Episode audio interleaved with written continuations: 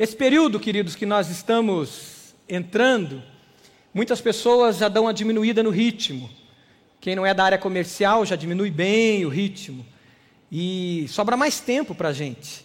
As crianças já estão de férias, tem que dar atenção também para as crianças, né, Jorge? Correr atrás, estar ali junto. É um tempo especial que pode passar batido, pode passar e a gente não aproveitar esse tempo para desenvolver memórias, desenvolver novas, novos hábitos. E o convite da palavra de Deus nessa manhã é um convite a você trazer um princípio para dentro da sua casa se você não vive ele ainda plenamente. E o princípio que a palavra de Deus nos desafia nessa manhã é o princípio da mesa. Aí você pode perguntar, mas mesa é um princípio, pastor? Mesa não é um objeto, né? Mesa não é simplesmente um objeto. Não, mesa é um princípio. E é um princípio que eu creio que nasce na própria eternidade. Eu creio, a Bíblia não diz isso explicitamente, mas eu creio que a mesa nasce na eternidade da relação comunitária, de comunhão do próprio Deus, que é Trindade: Deus Pai, Deus Filho e Deus Espírito Santo. Eu creio que a comunhão que é intrínseca, que é real, que é forte na Trindade, ela tem dentro de si esse valor da mesa. E eu creio que Deus, na eternidade, já pensou na mesa como algo que resgata aquilo que a Trindade tem de mais profundo, que é a unidade, que é a comunhão plena do Pai com o Filho, com o Espírito Santo, de ser Deus triuno. E eu quero ir para as Escrituras Sagradas para ajudar a gente a ver isso, porque a mesa ela perpassa toda a Bíblia Sagrada, todas as Escrituras Sagradas. Isso é muito real. Quando você vai, por exemplo, para o Antigo Testamento, a mesa é um dos objetos que Deus ensina o povo na construção do tabernáculo. Deus dá detalhes para a construção do tabernáculo. Deus passa mínimos centímetros de como deveria ser o tabernáculo e dos utensílios do tabernáculo. E um desses utensílios era a mesa. A mesa, se você vai para um dicionário, a definição dela é muito simples. O dicionário vai falar que é um móvel formado por uma superfície horizontal, com um ou mais pés, que o sustém e que é usado para fazer refeições, escrever, jogar, executar ou preparar trabalhos mecânicos e artísticos. Tem muitas finalidades a mesa. Mas a mesa, que as Escrituras nos chama a viver como princípio, ela tem uma única finalidade. Quando Deus dá os detalhes da construção do tabernáculo, ele então orienta sobre a construção de uma mesa. E na orientação sobre a construção dessa mesa, ele diz: faça uma mesa de madeira, madeira de acácia, com 90 centímetros de comprimento, 45 centímetros de largura e 70 centímetros de, de altura. Olha os detalhes de Deus como arquiteto na construção dessa mesa. Isso foi em todos os utensílios do tabernáculo. E Deus diz: coloque sobre a mesa os pães da presença para que estejam sempre diante de mim. Doze pães estariam sobre a mesa, representando as doze tribos de Israel. Mas os pães da presença traziam à memória algo muito profundo, que era a libertação do povo do Egito. Adolescentes que estão aí, pré-adolescentes, crianças, vocês lembram que o povo foi libertado do Egito? Eram escravos lá. E Deus, então, o que ele faz? Depois de várias pragas terem acontecido, Deus chama o povo e ele chama o povo para algo muito sério que aconteceria, que seria a prevenção dos primogênitos do povo de Deus. Os primogênitos do povo de Deus não morreriam naquela noite terrível, onde a morte correria por todo o Egito. E sabe o que Deus faz então para a proteção daquele povo? Deus convoca um culto. É isso que Deus faz? O que, que Deus convocou o povo a fazer para que os seus filhos fossem salvos? Ele convoca a mesa. Quando você lê Êxodo, o povo é convocado a sacrificar um cordeiro. Sacrificando esse cordeiro, o sangue desse cordeiro deveria ser colocado nos, umbróis, nos umbrais das portas, sobre as portas. A morte passaria por todas as ruas e vielas daquelas cidades do Egito. Mas a morte não entraria naquela casa que tivesse nos umbrais de sua porta, o sangue do Cordeiro, representando a morte de Jesus na cruz, o Cordeiro Santo. Mas algo deveria acontecer: um culto. Mas não um culto como nós estamos aqui, olhando para a nuca um do outro. Olha para a nuca do irmão da frente aí, ó. Bonitinha a nuca dele, né? Não tem nuca aí, né? Entendeu? Olha para a nuca. Não, não era um culto da nuca. Era um culto da família, um culto doméstico, dentro de casa. Quando você lê Êxodo, diz que o povo de Deus, as famílias deveriam estar reunidas à mesa. E eles deveriam comer o cordeiro que foi sacrificado juntos à mesa.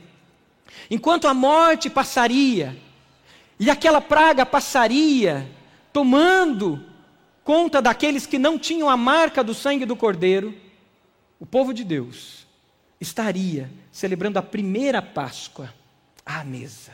Olha que interessante. A mesa presente ali. Não só ali, mas a mesa está presente em todo o Antigo Testamento. Situações assim que nos surpreende, como por exemplo um jantar de Deus com Abraão. Gênesis capítulo 18 vai mostrar isso.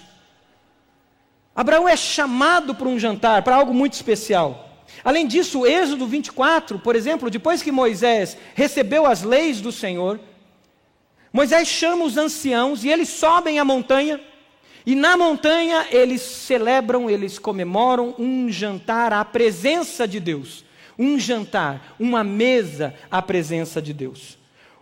A mesa, ela representa diante de Deus intimidade com Deus. Estar à mesa, na presença de Deus, é intimidade com o Pai Celestial, é intimidade com Ele. E Deus vem ao nosso encontro para essa celebração. O Antigo Testamento é comum isso. Comer na presença de Deus, então, revelava comunhão íntima entre Deus e o seu povo. Deus, queridos, busca comunhão à mesa. Olha para a pessoa do lado e diga isso para ela. Deus busca comunhão à mesa. Crianças, falem isso para o papai. Crianças que estão aí, pré-adolescentes, adolescentes, jovens, falem isso. Você que está sozinho, talvez está morando sozinho em Curitiba, está morando sozinho na cidade, ou está online e de repente está sozinho, saiba disso. O Senhor vai te levar à mesa com pessoas que amam a Jesus, porque Deus busca comunhão à mesa. É muito real isso, mas não é só no Antigo Testamento, no Novo Testamento a mesa está presente ali, a gente sabe disso. É só a gente ler a, a, história, os relatos do ministério de Jesus e nós vamos encontrar a mesa muito presente. Jesus o tempo todo está à mesa com alguém. E quando Jesus não é convidado, Jesus se convida à mesa. E eu queria que os adolescentes, pré-adolescentes, crianças, me dissessem: vocês lembram, crianças, ou pré-adolescentes, adolescentes, vocês lembram de uma situação que Jesus se convidou para ir na casa de alguém? Alguém lembra? Fala alto. Não tem problema se errar. Zaqueu! Zaqueu. Muito bem, uma salva de palmas para esse garoto, fera. Glória a Deus. É isso mesmo, Zaqueu. Como é que é seu nome? Pedro. Parabéns, Pedro. Eu sei que tem mais crianças que acertou também, mas o Pedro falou antes. Louvado seja Deus, Jesus se convida para ir à mesa. Você imaginou isso? Jesus dizendo: Hoje eu vou para a sua casa.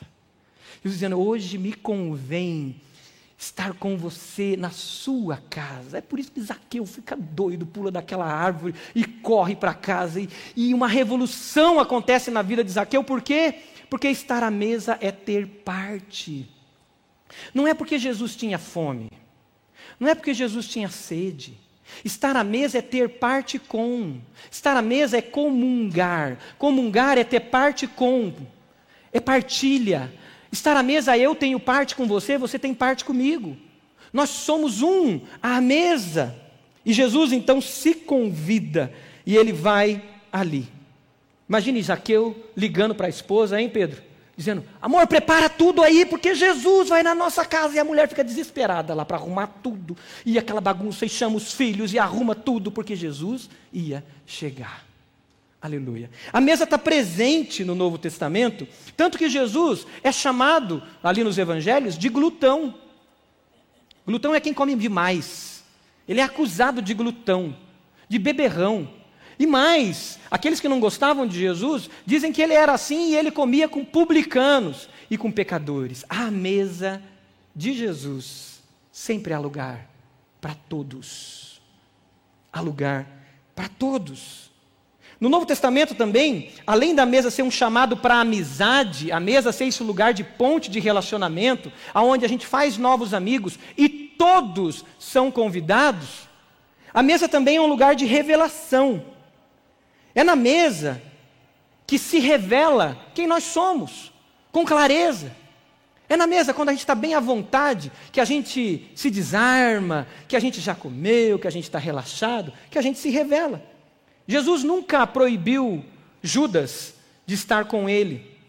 Judas era o administrador financeiro, era o responsável pelas finanças, um péssimo financeiro. Roubava, não administrava bem, ele foi mantido. Mas mais do que uma boa gestão, Jesus olha para a relação. E é lá em Mateus capítulo 26 que Jesus à mesa fala que um iria traí-lo. Jesus estava à mesa. O texto diz: ao anoitecer, Jesus estava reclinado à mesa com os doze. E enquanto estavam comendo, ali à mesa, olho no olho, não olho na nuca, mas olho no olho, e eles comiam e eles estavam juntos naquela celebração, Jesus disse que certamente um deles iria traí-lo. Mesa é lugar de revelação. Tanto que alguns executivos, altos executivos, em vez de, antes de contratar uma pessoa, eles, eles não chamam simplesmente para uma entrevista. Eles não veem simplesmente o currículo, o career, os testes vocacionais. Não, eles chamam para a mesa. Chamam para um jantar, para um café.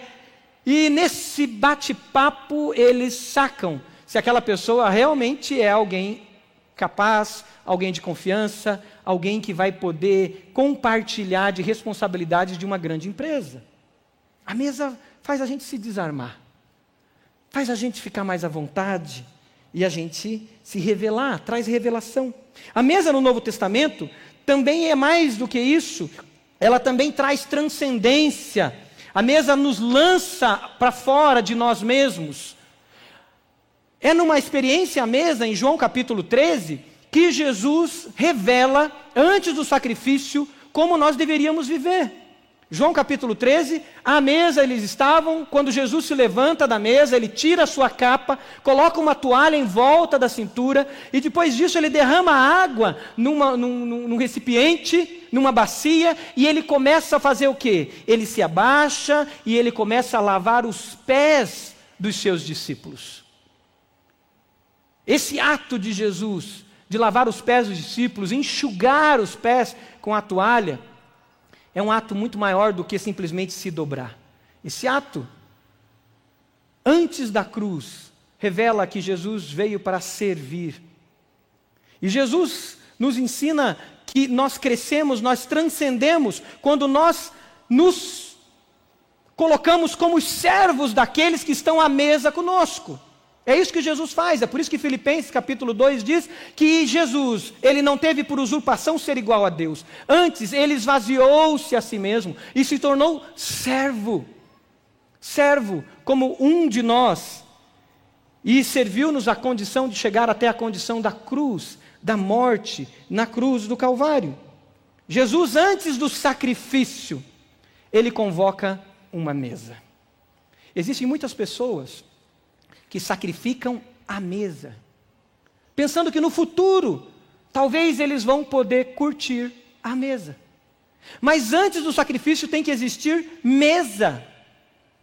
Porque é na mesa que a gente se desenvolve, que a gente cresce e que a gente se lança para fora de nós mesmos. Há desenvolvimento. A mesa no Novo Testamento tem esse chamado à transcendência. E não é só nisso. A mesa também acontece no Novo Testamento na igreja de Jesus. A igreja de Jesus vive a mesa. O livro de Atos vai mostrar isso. Se você ler Atos capítulo 2, do versículo 42 em diante, a mesa está presente o tempo todo. A, a palavra de Deus diz que eles se dedicavam ao ensino dos apóstolos e à comunhão, ao partir do pão e às orações todos os dias continuavam a reunir-se no pátio do templo. E o texto continua dizendo que eles partiam o pão em suas casas. Essa relação de mesa continuou e continuou indo para as casas das pessoas. Juntos eles participavam das refeições com alegria e sinceridade de coração. Louvavam a Deus e eles caíam na simpatia de todo o povo. E o Senhor fazia o que então? Lhes acrescentavam a cada dia aqueles que iam sendo salvos. Na igreja de Jesus, a mesa então é lugar de amizade, é lugar de construção de pontes, é lugar de relacionamentos. E esses relacionamentos, então, nesse espaço da igreja de Jesus, a mesa tem lugar para todos. Todos, todos são convidados, independente das suas histórias, independente de quem são eles. E nesse alcance, nesse acolher a todos, eles chegam e o texto diz que eles caíam na simpatia do povo. Já pensou nisso? Você lá no seu pequeno grupo, você convida o teu vizinho para o churrasco, você convida o teu vizinho para estar à mesa, aí você convida o seu pequeno grupo e vocês simplesmente estão à mesa. Num evento, num encontro ponte de amizade. E de repente o seu vizinho, os seus amigos, aquela pessoa do seu trabalho que está sofrendo, ela diz: Uau, existe amizade. Uau, a mesa desse, desse meu colega de trabalho, a mesa desse meu vizinho, a mesa desse meu amigo da escola é uma mesa diferente. E a gente cai na simpatia do povo, é isso que acontecia. A mesa estava presente ali. O livro de 1 Coríntios, por exemplo, Paulo escrevendo à igreja de Corinto, quando ele fala sobre a ceia, no capítulo 11, ele está falando sobre refeições à mesa. A ceia não tinha a formalidade que temos hoje. Era uma refeição Todos traziam de casa os seus pratos e juntos iam participar da mesa. Alguns eram mais ricos, tinham condições de chegar mais rápido ao encontro. Outros mais pobres demoravam mais longe demoravam. E Paulo escrevendo aos Coríntios, ele diz: "Olha, a ceia de vocês, ou seja, essa refeição ágape, como era chamada, a refeição do amor ágape, essa refeição, ela não glorifica a Deus. Por quê? Porque quem chega primeiro está comendo antes dos outros. O que, que Paulo está dizendo? Mesa não é para satisfação das necessidades físicas nossa. Mesa é para construção de identidade, unidade e propósito. E Paulo escreve em 1 Coríntios orientando sobre como deveria ser a ceia. Esperem uns pelos outros. Quando todos chegarem, todos estiverem olho no olho, juntos, então comam e bebam. E aí sim, participem da ceia. Mesa, lugar de unidade. Mesa, lugar de todos. A mesa cristã tem espaço para os ricos, para os pobres, para os cultos, para os analfabetos, para os alfabetizados. Não interessa a história, não interessa de onde você é, mas tem espaço para todos. E sabe o que acontece? Vai ter mesa no céu. Você sabia disso? Vai ter mesa no céu. E a palavra de Deus diz lá em Mateus 26, quando Jesus celebra a última ceia, Jesus fala para ele: ó, Eu lhes digo que de agora em diante não beberei desse fruto da videira até aquele dia em que beberei o vinho novo com vocês no reino do meu Pai. Quando Jesus voltar, nós estaremos com ele à mesa. Depois de Jesus ter dito isso, eles cantaram um hino e saíram para o Monte das Oliveiras. Apocalipse 19, 9 diz: Felizes os convidados para o banquete do casamento do Cordeiro. Você foi convidado para esse grande banquete? Você está na expectativa da volta de Jesus e de viver à mesa com Jesus? Dê glórias a Deus e celebre com palmas, mas de alguma maneira celebre isso se você vive nessa expectativa. Eu vivo essa expectativa. A volta de Jesus, estarmos à mesa com Ele. Todos os povos, nações, etnias, todos estarão à mesa com Ele. Queridos, a mesa é uma experiência então que começa na eternidade, da experiência da Trindade. Ela vem, ela é trazida à terra, e a mesa, quando ela é vivida nos princípios da palavra de Deus, ela traz de fato o céu à terra, e a mesa depois termina na eternidade, pois estaremos à mesa com Deus, com todos aqueles que foram salvos que se renderam ao Senhor Jesus. Nós estamos na semana do Natal. E com certeza muitos estão preparando as suas mesas. Tem gente tirando aquele utensílio lá que não usa, que é muito caro, que é muito bonito, então só vai usar agora no Natal. Tem outros já pensando em trocar a toalha da mesa. Não, ano passado eu usei essa, vamos comprar uma diferente. Tem outros se preparando. É um tempo que a gente se prepara, a gente arruma a casa, a gente enfeita a casa, a gente perfuma a casa, a gente limpa tudo, a gente está na expectativa da experiência da mesa. Vai chegar gente diferente. É um tempo muito especial. Mas será que essa experiência precisa acontecer somente na noite de Natal? Será que a experiência de preparo, de arrumação, tem que esperar o Natal chegar para que a gente viva? Somente em ocasiões muito especiais? Não, queridos, não. A mesa é fundamental na família. Pesquisadores americanos, durante 20 anos, acompanharam famílias e observaram a experiência da mesa. E eles descobriram que adolescentes equilibrados, que têm melhores relacionamentos com colegas, mais motivação acadêmica e pouco ou nenhum problema com drogas e depressão, jantam com a família em média cinco dias por semana. Tem pelo menos almoço, tem refeições com a família. Aí você fala, puxa, que difícil isso, no mundo que a gente vive. Mas é a realidade. A crise das famílias passa pela desvalorização e o esvaziamento da mesa. No Brasil, 40% das famílias não participam das refeições juntas. E isso tem crescido a cada dia. Das que fazem, 70% das que fazem, fazem com uma tela na mão. Ou é com o celular, ou é com a televisão ligada na cozinha, e aqueles que não fazem, vai um para a sala comer, outro vai comer no quarto, outro vai para um outro canto, e não existe a experiência da mesa.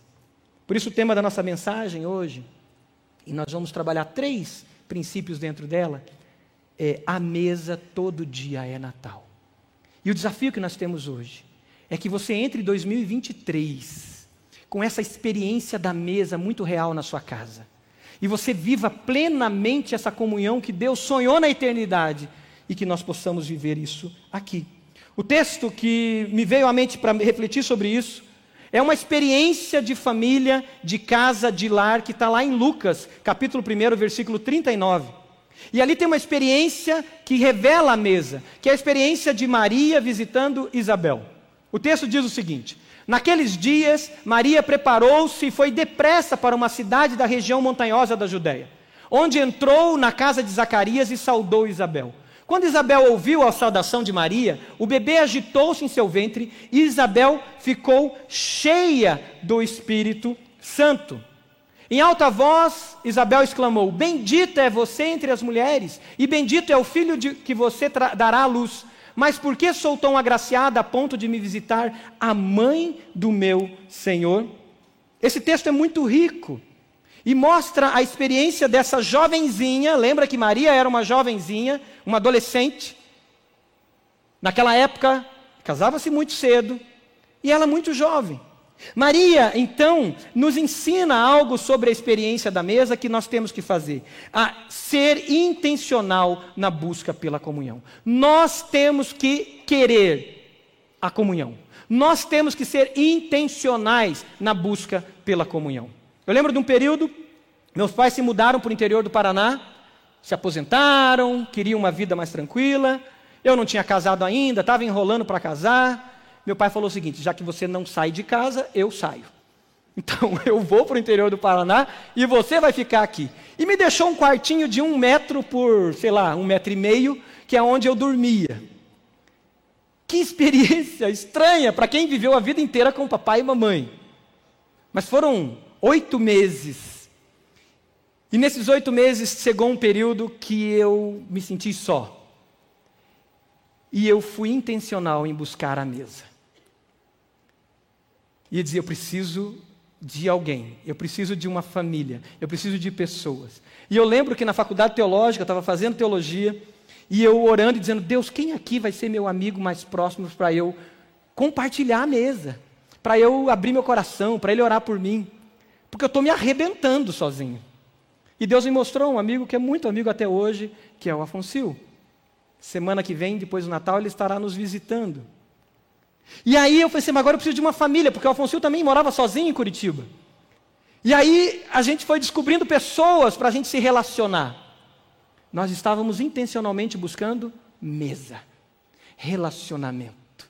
E ali nasceram amizades, queridos, que até hoje são muito fortes, com famílias e que na época alguns também eram solteiros. Você tem buscado intencionalmente a comunhão, a mesa? Maria faz isso. Maria caminha, ela viaja mais em torno de 100 quilômetros para se encontrar com Isabel.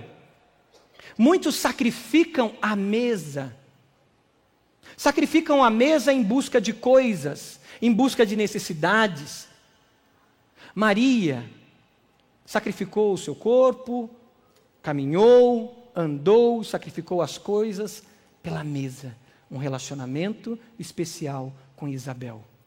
Porque Maria sabia que à mesa com Isabel ela iria aprender. Isabel era uma senhora idosa, que era estéril. E Maria ouve do anjo, lá em Lucas, que Isabel teria um, um que estava grávida. Maria vai para lá, Maria queria aprender. E se existe um lugar melhor, não existe um lugar melhor do que a mesa para a gente aprender. E Maria vai para aprender com Isabel.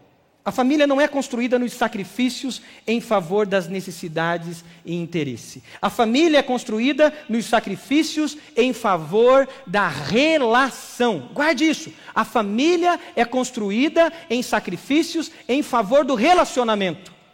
Eu conheço irmãos que abriram mão de carreira para ter mais tempo com seus filhos que ganharam menos.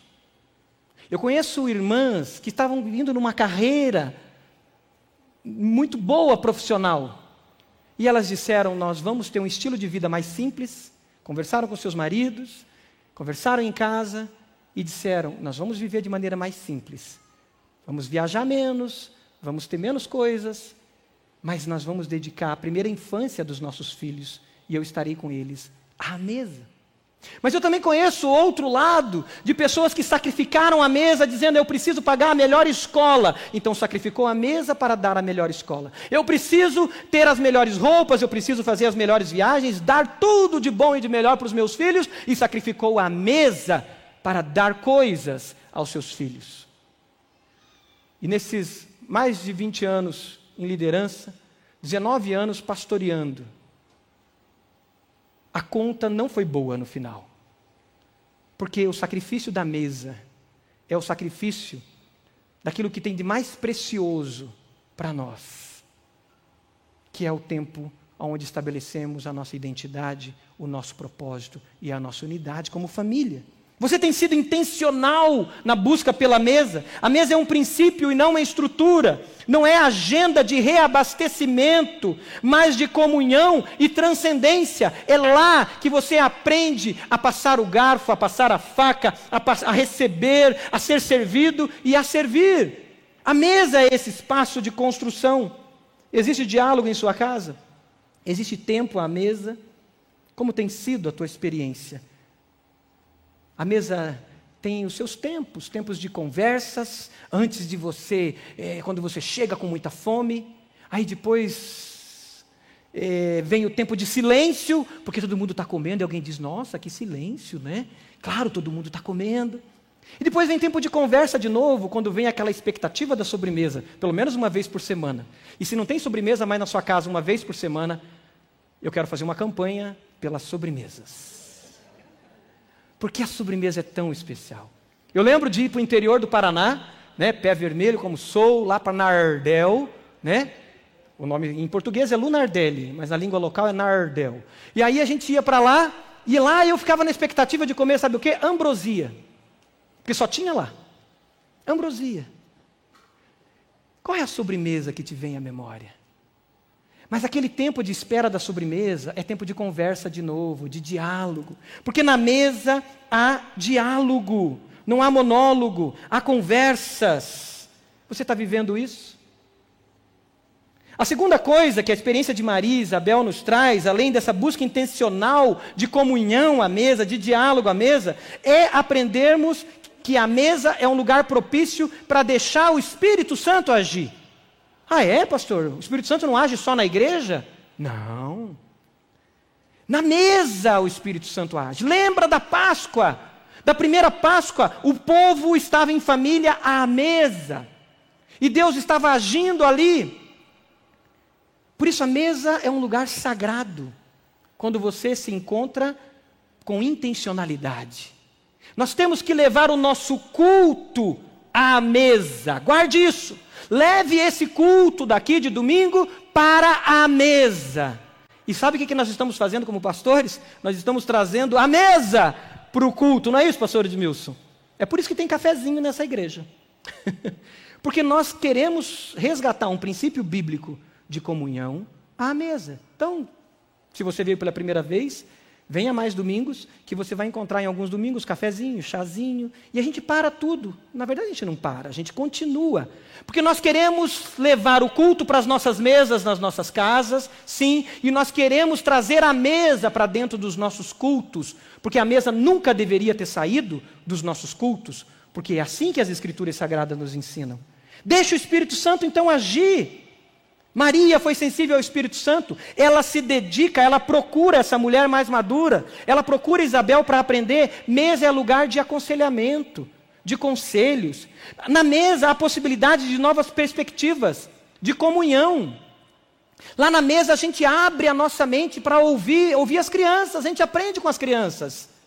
As perguntas que elas fazem, ouvir os mais velhos. A mesa abre a nossa mente para isso.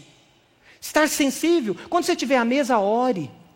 Mesmo que você marque lá num restaurante um café com seus amigos, você que mora sozinha, você que mora sozinho, você marcou um café com os amigos, então esteja em oração com seus amigos. Você jovem, você adolescente, marcou uma pizza, está todo mundo à mesa ali, não fiquem na frente da televisão, adolescente, jovem, não fiquem na frente do videogame, marque, coma a pizza e bata papo, conte histórias. E quando você estiver comendo pizza, olhe para o seu amigo, olhe para a sua amiga e ore mentalmente por eles. Sabe por quê? Porque o Espírito Santo vai falar enquanto vocês estiverem à mesa. O Espírito Santo faz isso. À mesa nós construímos identidade e propósito. O discipulado acontece à mesa. Eu lembro da minha infância, ouvir o meu tio Epitácio contando histórias da Bíblia. A gente estava conversando sobre política, ou às vezes falando sobre uma situação que aconteceu com um vizinho, com uma vizinha, de repente ele levantava a mão e dizia: Olha, vocês lembram de Enoque? Todo mundo, como assim Enoque? Ei, Enoque lá da Bíblia. Ou vocês lembram de Josué? Olha como Josué foi. Ele e Caleb, ele contava a história. Ele trazia a Bíblia, a palavra para dentro da mesa.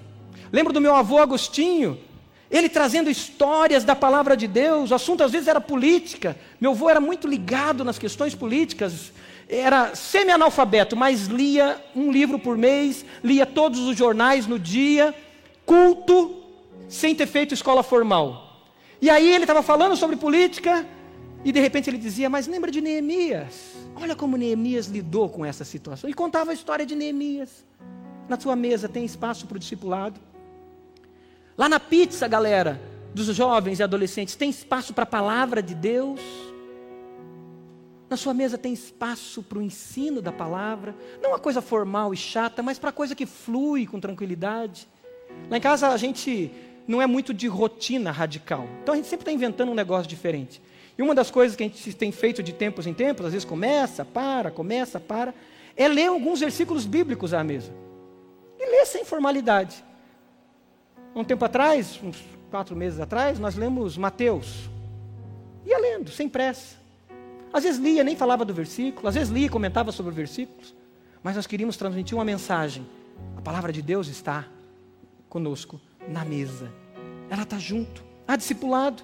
A mesa estabelece unidade. Queridos, é na mesa nós estamos todos no mesmo nível. Não tem um maior que o outro.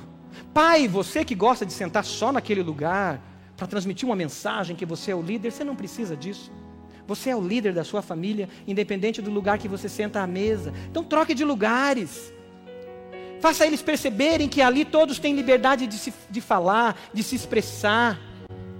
Viva a mesa. Experiência de troca. Jovens, quando saírem, conversem, dialoguem e saibam que ninguém é superior ao outro. Na mesa há espaço para unidade. Todos estão na mesma posição. À mesa. Todos estão juntos. Preparando essa mensagem, pastor Edmilson, eu estava pensando em fazer um culto um dia, só com mesas aqui dentro. O que, que você acha? só com mesas. E a gente pregar sentado à mesa. Porque é assim que os primeiros cristãos faziam. Todos estavam no mesmo nível. Todos foram feitos sacerdotes e sacerdotisas diante de Deus. E Jesus é o único sumo sacerdote. A mesa estabelece essa unidade. É por isso que no nosso pequeno grupo a mesa é tão importante. Começar com um lanche, nem que seja um biscoito e um copo d'água. Mas aquele biscoito, aquela bolacha, né? Aquele biscoito de água e sal e aquele copo d'água tem uma referência da igreja de Jesus reunida à mesa. E sabe quem está no lugar de honra dessa mesa? Jesus. Jesus tem um lugar de honra na sua mesa. Jesus tem um lugar de honra na sua casa, na sua mesa, ou nem mesa sequer você tem. O pastor Edmilson contou uma história no primeiro culto, dele colocou uma mesa à venda. E aí, alguém comprou essa mesa, uma senhora, e uma criança queria uma mesa para reunir a família, não é isso? E aquela menininha sonhava com uma mesa para reunir a família. Isso tocou o coração dele, da Angélica, ele contava. E ele dizia que fizeram um desconto excelente ali para que aquela mesa realmente cumprisse o propósito, que era maior do que alimentar o estômago, maior do que ser um lugar para você matar tua fome. Não, a mesa não é para matar a fome, a mesa é para gerar fome de Deus. E aí ele conta que a Angélica pegou uma toalha, um jogo de toalha americano um, e preparou tudo, pegou uma flor, enfeitou aquela mesa para que vendesse com tudo aquilo para que o primeiro jantar daquela família fosse com aqueles enfeites. E o que ele estava fazendo? Mais do que vendendo uma mesa, ele estava discipulando uma família. Ele estava presenteando aquela família com a presença de Deus, mais do que uma mesa. Queridos, essa intencionalidade nós temos que buscar. Há espaço para o Espírito Santo na sua mesa? A mesa, queridos, para finalizar, é o espaço de oferta de dignidade e honra. Sabe o que acontece quando Isabel então encontra Maria? Isabel diz, bem alto, o texto que vai ser mostrado, ela diz em voz alta: Bendita é você, Maria, entre as mulheres, e é bendito o filho que você dará à luz. Mas por que sou tão agraciada a ponto de me visitar a mãe do meu Senhor?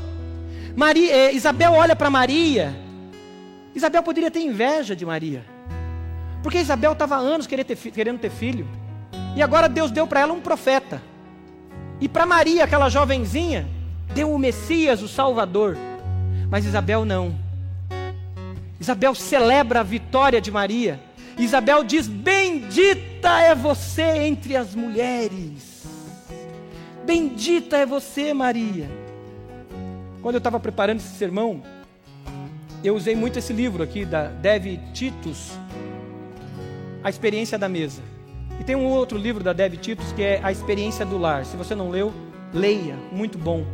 E a minha esposa viu eu orando e preparando, ela falou: "Ó, oh, tem uma mensagem da ministra Ariane que é muito boa que teve no encontro de mulheres lá, Manu".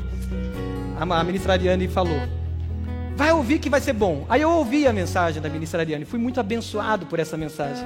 E a ministra Ariane diz algo fantástico ali, ela diz assim: que nessa experiência a gente percebe que os verdadeiros amigos nossos são aqueles que celebram as nossas vitórias, que não têm inveja, que ficam felizes quando a gente prospera, felizes quando a gente tem vitória, mesmo que eles estejam em dificuldade. Você tem celebrado? Você tem trazido dignidade aos outros? Honrado os outros com palavras? Amigos são aqueles que nos suportam nos dias da conquista, disse a ministra Ariane. Sabe o que acontece na mesa então? Você vê sempre o copo meio cheio, não meio vazio. Você senta à mesa, a pessoa diz: Ah, você foi no casamento tal? Fui. Você viu como atrasou aquele casamento? Aí você vai dizer assim: é, mas você viu como estava linda a cerimônia?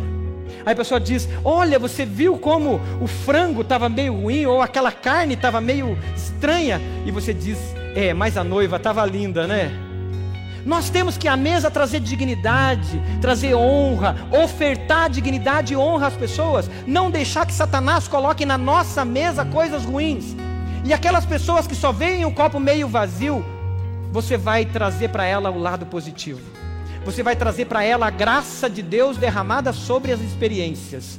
e não o copo meio vazio. É assim que a gente tem que ver a vida. Você viu aquele culto como foi?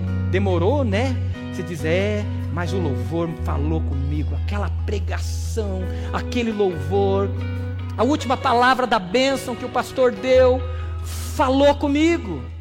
Você olha o copo meio cheio e a mesa fica rica da presença de Deus. Eu lembro da infância, de sair com os meus pais uma vez por semana. A gente não tinha pequenos grupos, mas a gente fazia visita às pessoas. E a gente visitava alguém, as pessoas faziam lugar muito simples, às vezes um cafezinho preto, ali, um pão caseiro e uma margarina. E a gente sentava à mesa, meu pai sempre dizia às pessoas assim: "E aí, irmão, conta as maravilhas". Aí a pessoa olhava e dizia: "É, Deus tem feito grandes coisas". Essa semana mesmo, eu estava sem gasolina. Rapaz, passei dois dias e a gasolina não acabou. E a gente, aleluia, glória a Deus por isso. E aí ficava contando histórias de maravilhas de Deus. Conte as maravilhas na sua mesa. Conte as maravilhas. Honre a mesa através do serviço. Sirva. Não é porque vai ter alguém que lá no salão de festas do prédio depois vai limpar que você não vai fazer nada. Não organize tudo, deixe os pratos todos organizados para aquela funcionária, tira as sujeiras, pegue as crianças, organize as mesas, deixe um recado para aquele funcionário dizendo que Deus te abençoe. Procurei deixar o melhor possível para você. Nós vivemos uma sociedade que a gente paga tudo. E aí a gente não vive a experiência do serviço à mesa. Resgate isso. Uma hora boa da mesa é aquela hora que acabou tudo e nós vamos para a cozinha. Lembra, Fabiano, da nossa célula lá atrás, que era às 11 da noite? Lembra, Raquel? A gente, eu, eu lembro que eu morava aqui na Avenida Paraná e eu chamava os homens para a cozinha e eu dizia, galera, os homens vêm comigo para lavar a louça. Eu não tinha máquina de lavar louça naquela época. Aí os homens ficavam na cozinha batendo papo, a gente ficava lá arrumando a mesa, eu lavava a louça, o outro lavava e as mulheres ficavam na sala experiência de serviço à mesa. E os homens conversavam na cozinha, lavando louça. Traga isso para a sua mesa. Queridos, a vida cristã se revela na partilha. Comungar é ter tudo em comum. Comungar é estar à mesa e partilhar a mesa. A vida cristã se revela na partilha e enquanto partilha. Você pode fechar seus olhos? O que Deus tem falado a você? Que o Espírito Santo está trazendo de revelação a você. Em nome do futuro, o que você tem sacrificado? Você tem sacrificado a mesa? Em nome do sucesso, em nome da escola cara para o seu filho, em nome das viagens, em nome do prazer, você tem sacrificado a mesa? O chamado do Senhor hoje é para que você entre em 2023 sacrificando coisas pela mesa, preservando a mesa, porque é lá que se forja os homens, as mulheres, lá que se forja os guerreiros, é lá que se forja verdadeiros discípulos de Jesus. Você está sozinho na cidade, está sozinha, não tem alguém para passar o Natal ainda? Vem aqui e faça como Jesus se ofereça Diga, eu quero passar o Natal, eu quero ter gente para estar tá junto. Você tem pequeno grupo e conhece pessoas que estão sozinhas na cidade, comece a ligar. E se tem pessoas sozinhas, convide à mesa. Não deixe que ninguém passe sozinho esse Natal. Convide à mesa. A mesa é lugar de reconciliação, a mesa é lugar de perdão. O que o Espírito Santo está dizendo? Você vai entrar o ano de 2023 com experiências de Jesus sentado no lugar de honra da sua mesa. A mesa traz o céu à terra. Comece a orar e diga: Senhor, eu quero que o céu venha à minha casa. Eu quero que o céu venha à minha mesa. E o principal, queridos, existe uma mesa que Jesus quer se sentar no seu coração. Apocalipse 3:20 diz: Eis que estou à porta e bato. Se alguém ouvir a minha voz e abrir a porta, entrarei e cearei com ele. Você está longe da mesa de Jesus? Agora é momento de você voltar à mesa. O teu lugar está reservado. Você está longe da mesa de Jesus? Jesus está à porta batendo no seu coração, dizendo: Eu quero entrar e cear com você. Retorne à casa do Pai. O Pai tem um banquete para você. Retorne à casa do Pai. Você não tem Jesus no seu coração, entregue-se totalmente a Ele agora. Se você quer cear com Jesus, levante uma das suas mãos, eu quero orar por você. Se você quer que Jesus reine na sua vida, Deus abençoe, querida. Deus abençoe. Deus abençoe, querida. Deus abençoe. Deus abençoe em nome de Jesus. Mais alguém quer que Jesus entre no seu coração e a sua mesa seja o lugar de honra, que o seu coração seja o lugar de honra para Jesus? Levante uma das suas mãos e diga: Eu quero que Jesus esteja na minha casa. Amém, querida. Essa senhora aqui no meio, Deus abençoe em nome de Jesus. Mais alguém? Diga: Eu, eu reconheço, Jesus, que tu és meu Senhor e meu Salvador. Diga isso onde você está. E aí eu entrego o lugar de honra do meu coração a Ti, Jesus, e as minhas mesas a Ti. Mais alguém que fez essa oração? Levante uma das suas mãos. Amém. Deus abençoe essa menininha. Deus abençoe, querida. Mais alguém? Deus abençoe em nome de Jesus. Deus abençoe. Nós vamos nos colocar de pé. Nós vamos cantar essa canção. E essa canção fala da casa preparada para que Jesus esteja à mesa no lugar de honra. E você que declarou Jesus na sua vida, levantou a sua mão, ou mesmo que você não tenha levantado a sua mão, e você quer Jesus no lugar de honra, eu te convido a vir aqui à frente. Eu quero orar por você. Pode vir essa senhora, pode vir aqui à frente. Esse senhor que levantou a mão pode vir à frente. As crianças que levantaram a mão pode vir. Venham enquanto cantamos. Faça dessa canção sua oração. Em nome de Jesus. Quem é esse que vem? Pode vir. Abraçando. Quem é esse que vem? Querido. Fique em oração aqui. Em nome de Jesus. Ele é tão sábio. Ensina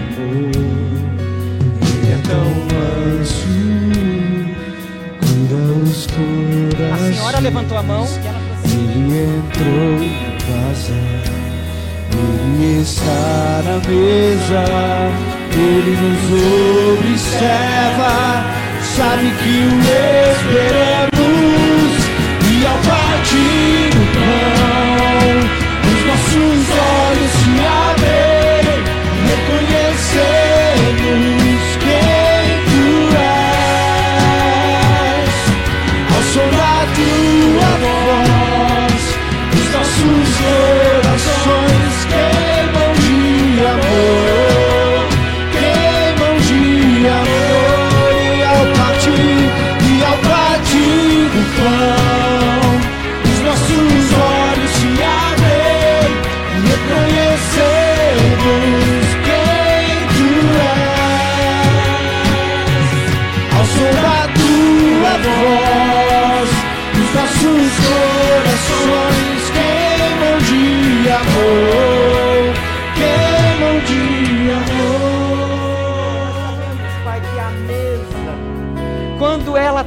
Senhor no lugar de honra, os nossos olhos se abrem.